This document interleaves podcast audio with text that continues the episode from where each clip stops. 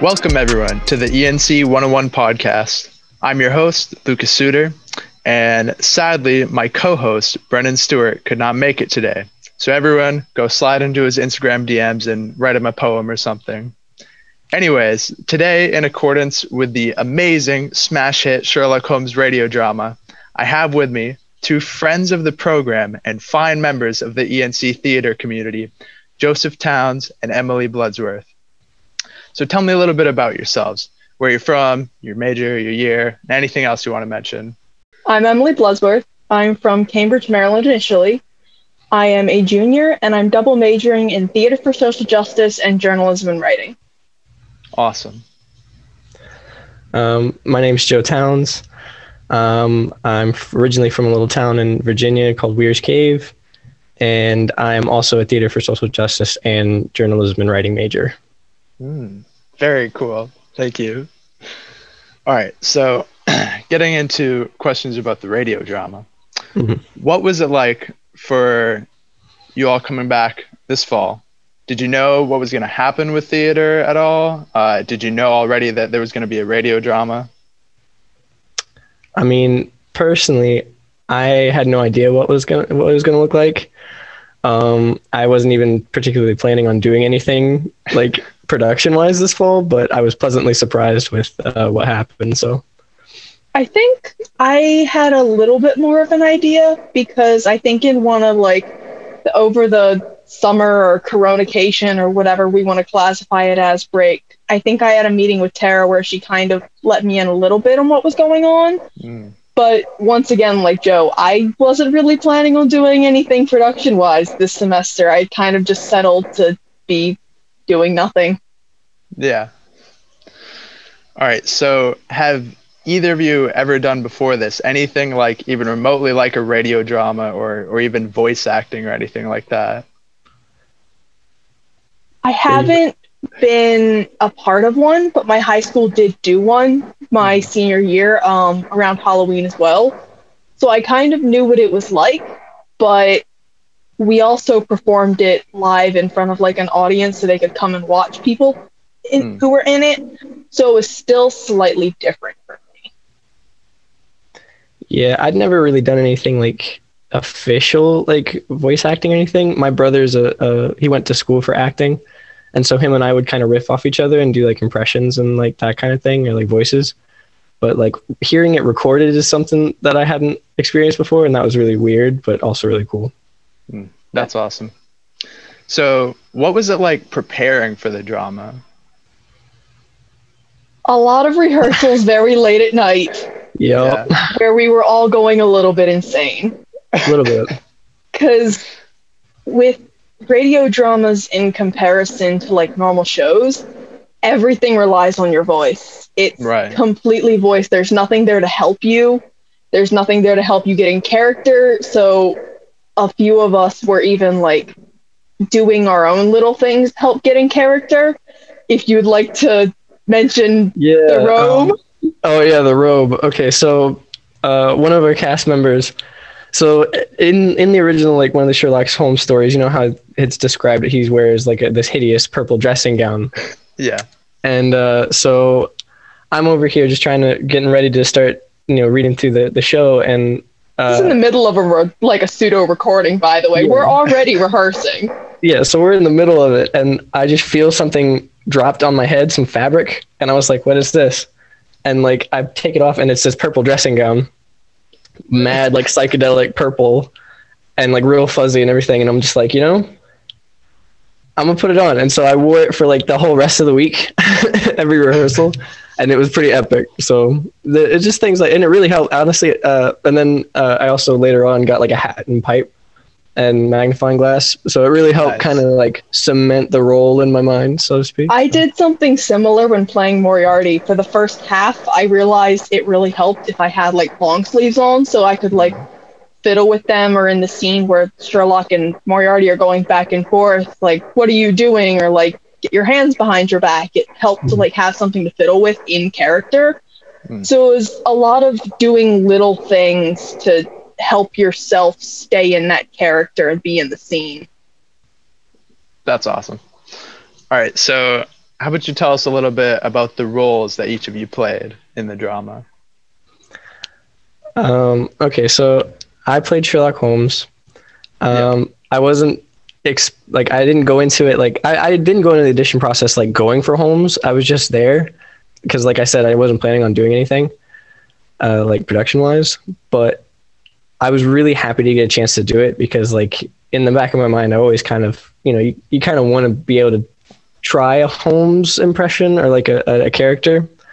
And uh, so I was really happy to, with what came out of it. It did. It took on a more of like old school kind of tone. You know how we have like, there's so many renditions of Sherlock nowadays. Right. And so you have like the, the B B C version or like the, the Robert Downey Junior version or like, you know, the back and like, um, you know, Christopher Lee did a version, you know, that mm. so it's like so many different types of Sherlock. And I was kind of pleasantly surprised to see mine kind of turn into like more of an old school, like Basil Rathbone type Sherlock the, the Holmes. Classic. You know? you know, like the classic Sherlock. So yeah. It was kind of fun.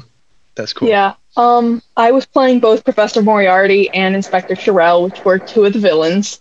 Mm. Um, which I really enjoyed. Weirdly enough, like Joe, in the back of my mind, I always had this little thing where it's like, I, I really like villains. So I actually came in going, I want to be Moriarty. That is who I want to be, and I want it. And when I got the role, I might have screamed a bit, but it's fine.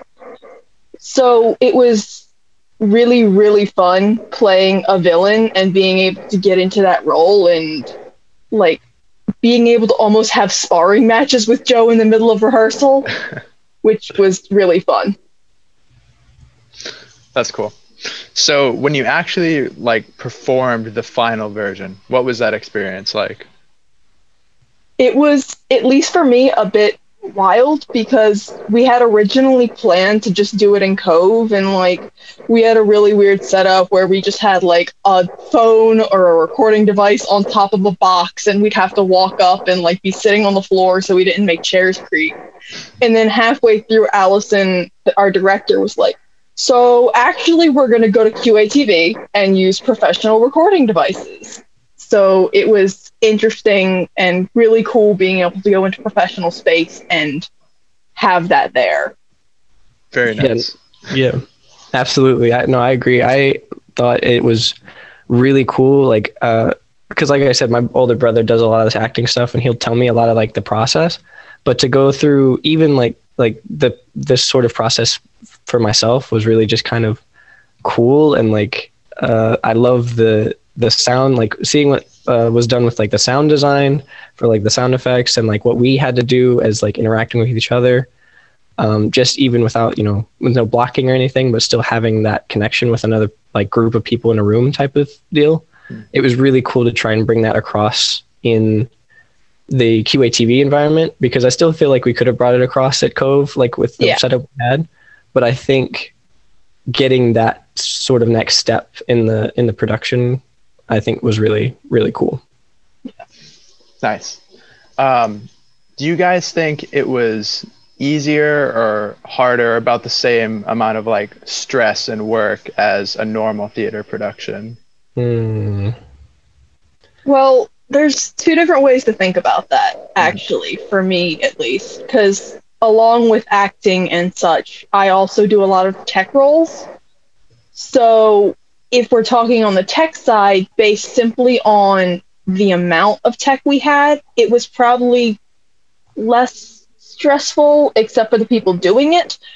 Um, but it was definitely still stressful, because while we didn't have a performance of a show we were doing every night for two weeks, instead we were doing four different shows that we were trying to rehearse all at once, and we had right. to keep like so many different characters in our head and different plot lines. And it was tricky sometimes to come into a rehearsal after not rehearsing it for like a month and being like, yeah. what's this one about again?